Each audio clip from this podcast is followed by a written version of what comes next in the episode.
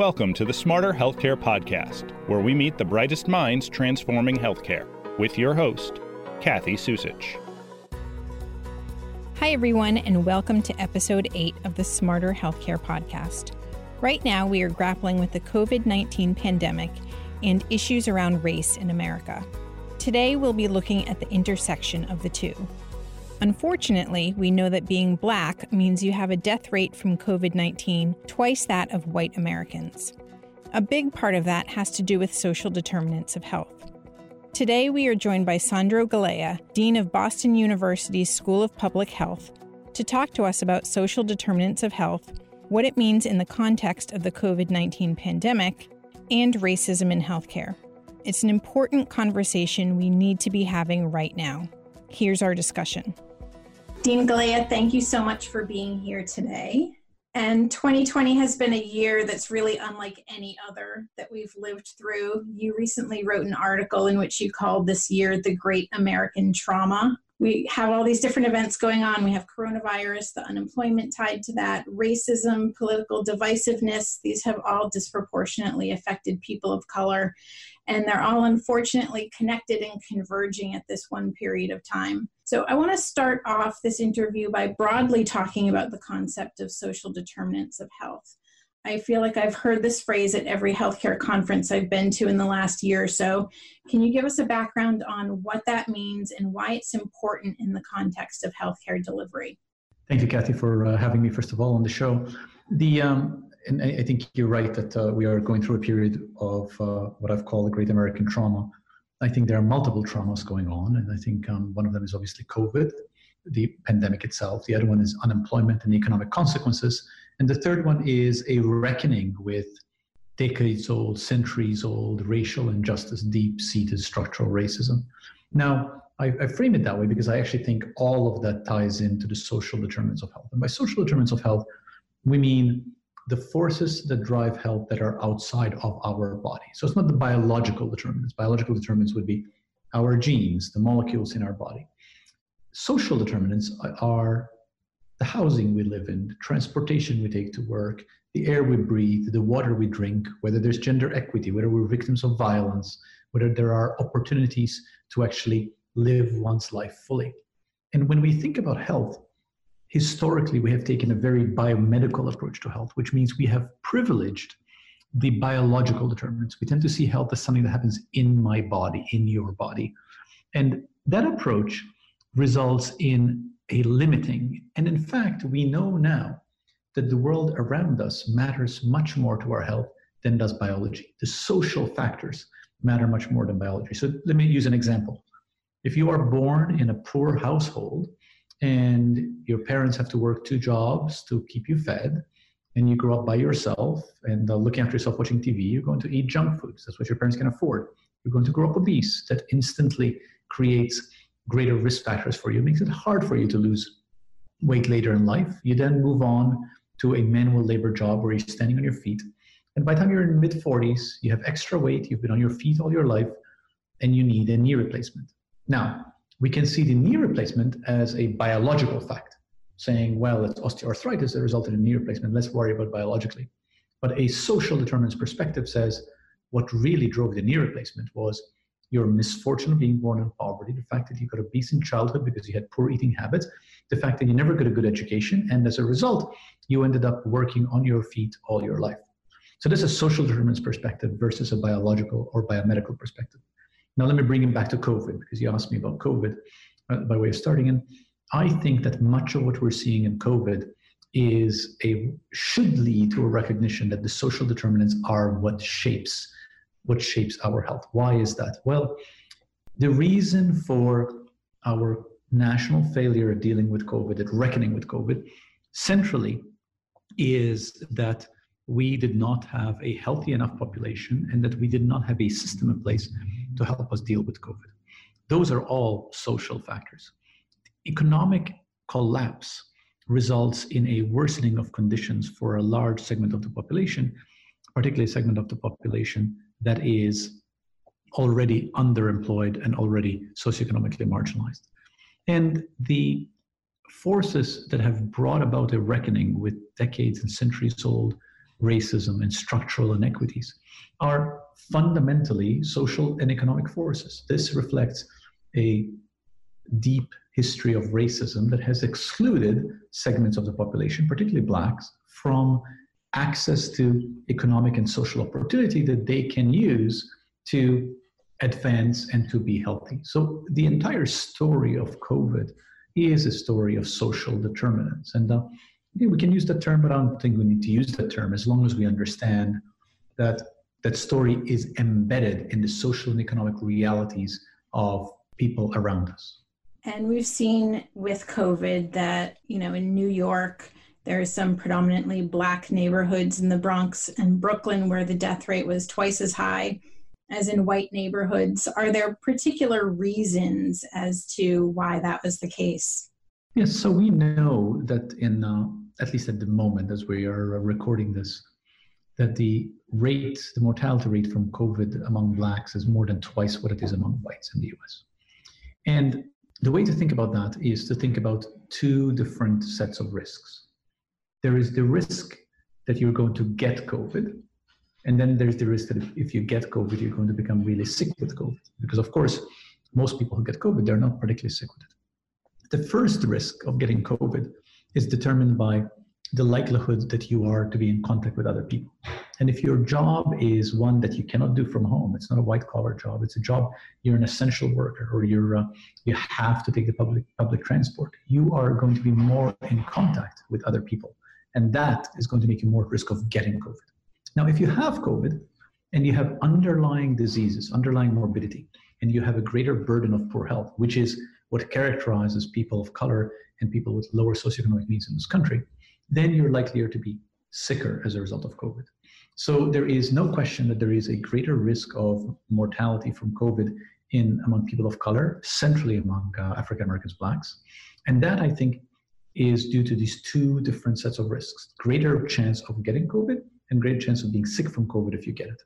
And then there are probably some of the, I mean, you touched on some of the economic reasons.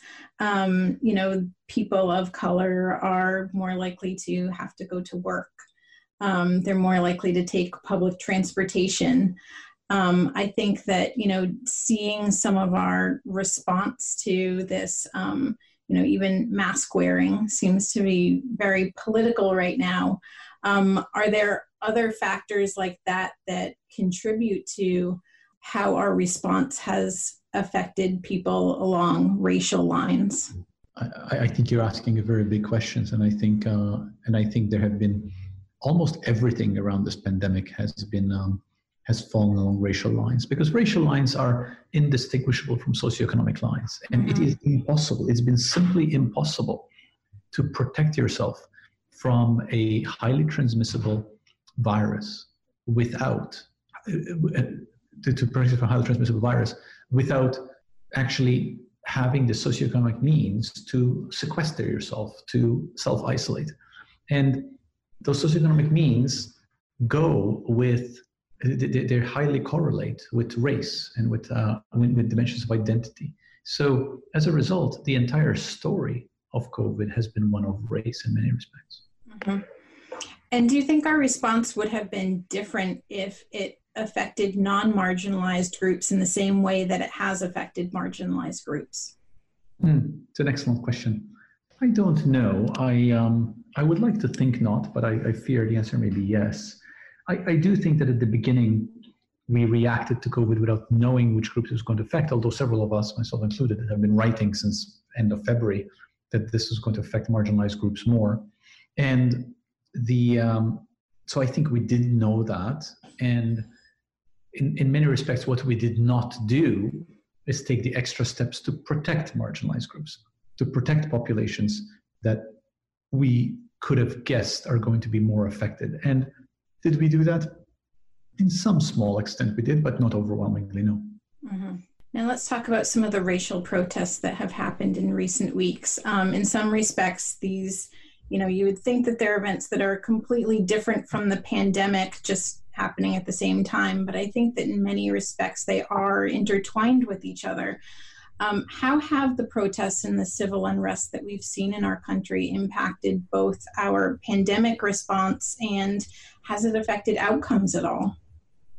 It does not look like the protests at a very physical level affected outcomes. It does not look like there has been that much new transmission as a result of the congregation about civil unrest, largely, I think, for two reasons. One is that many of the protesters were careful wearing masks, social distancing, and also because these protests happen outside.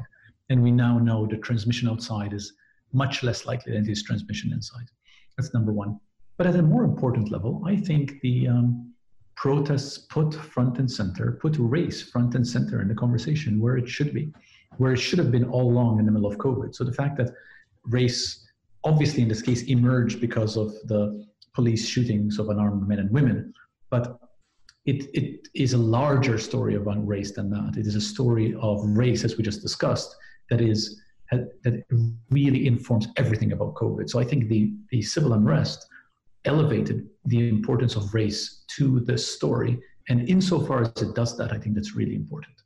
Over the last several days, we have seen a big increase in the number of people who are testing positive for COVID from a public health perspective, do you think that there are certain things that we really need to focus on right now? What are the most important things, do you think, in our response?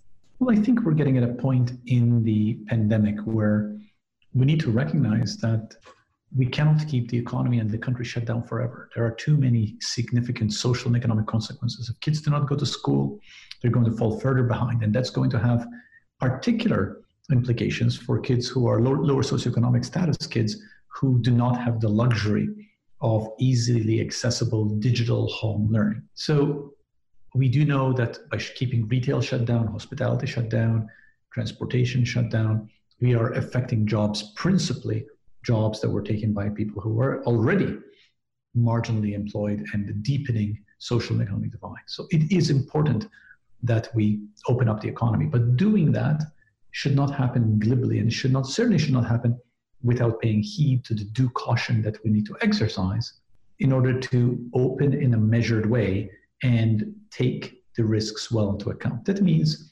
opening but observing social distance, wearing masks, not congregating in large groups inside. All of that fundamentally goes towards mitigating the spread of the virus, saying, we're going to open. Yes, we understand there's going to be some more cases, but hopefully those cases will be among young, young, healthy people. We want to make sure that those people are not transmitting their cases then to elderly people. So that means opening, but opening with testing, contact tracing, isolation of people with, with, with cases to prevent cases from becoming clusters, becoming outbreaks. Right. Now let's talk about how we start to solve these problems and recover from this trauma that 2020 has brought us. It's obviously not going to happen overnight. Um, are there some areas in which you've seen a positive impact as it relates to social determinants of health? Well, perhaps the biggest positive impact with respect to social determinants is the elevation of social determinants to all conversations. The fact that we are talking about social determinants in the context of a pandemic which when it started, the conversation was entirely a biological conversation about the virus and properties of the virus. Now we understand that what really matters for the consequence of the pandemic are the social determinants. That is a positive. That is important because we need to change the conversation to begin to say that what drives health is not our biology. What really drives health is the housing available to us, whether we have access to fair wages, whether there's gender equity, whether we are living in a neighborhood that allows us to exercise, whether there is clean air, whether there is uh, safe, affordable, healthy food. That's what really drives our health. And I think COVID is helping us see that more clearly. it is very hard to say what is the silver lining behind a pandemic that has killed hundreds of thousands of people. that, that is a very hard thing to say. But from the point of view of learning collectively, if we can learn that health is socially determined, that what we do collectively as a society determines our health, hopefully that will educate us so that we do things that improve our health because ultimately we all want better health. Now, for healthcare leaders, I think a lot of this can seem overwhelming when we're talking about these big issues like social determinants of health, like racism in healthcare. It seems like too big of a problem to solve. This has been going on for too long. This problem is bigger than I am. Um, for those healthcare leaders, what do you think are some of like the first really tangible steps that they should be taking to affect positive change in their organizations?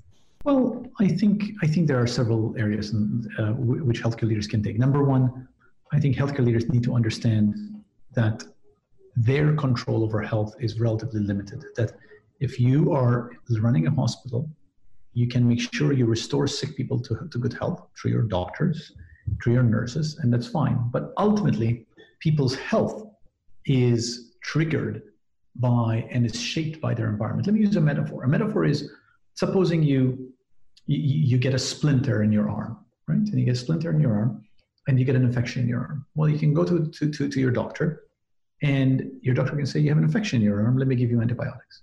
And they give you antibiotics and get worse. If you never take out the splinter, you are still going to keep getting worse.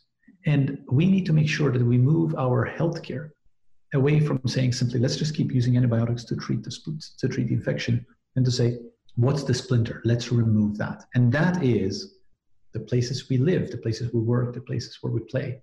Now, a lot of that is outside the remit of healthcare leaders. I understand that. That's outside what many healthcare leaders do, but healthcare leaders have an important voice. And if they embrace that charge and they speak to that charge, they can be part of the solution. Now let's jump ahead to 2025. What do you think will be the big lessons that you hope we will have learned from this year? I think the big lessons are COVID is a story of two things. It is a story of underpreparedness, of underpreparedness of the system, of our public health system at the national, state, local level, and because of underinvestment in that system. And number two, it is a story of an unhealthy country, a country that has been structured with much poorer health than it can be because we have neglected the underlying social and economic conditions that drive health. That is the story of COVID. And of course, in the latter part, a large part of that is about race. If we can extract those two stories and elevate those two stories, we will as a world be better for it. And do you think we will have made progress by then?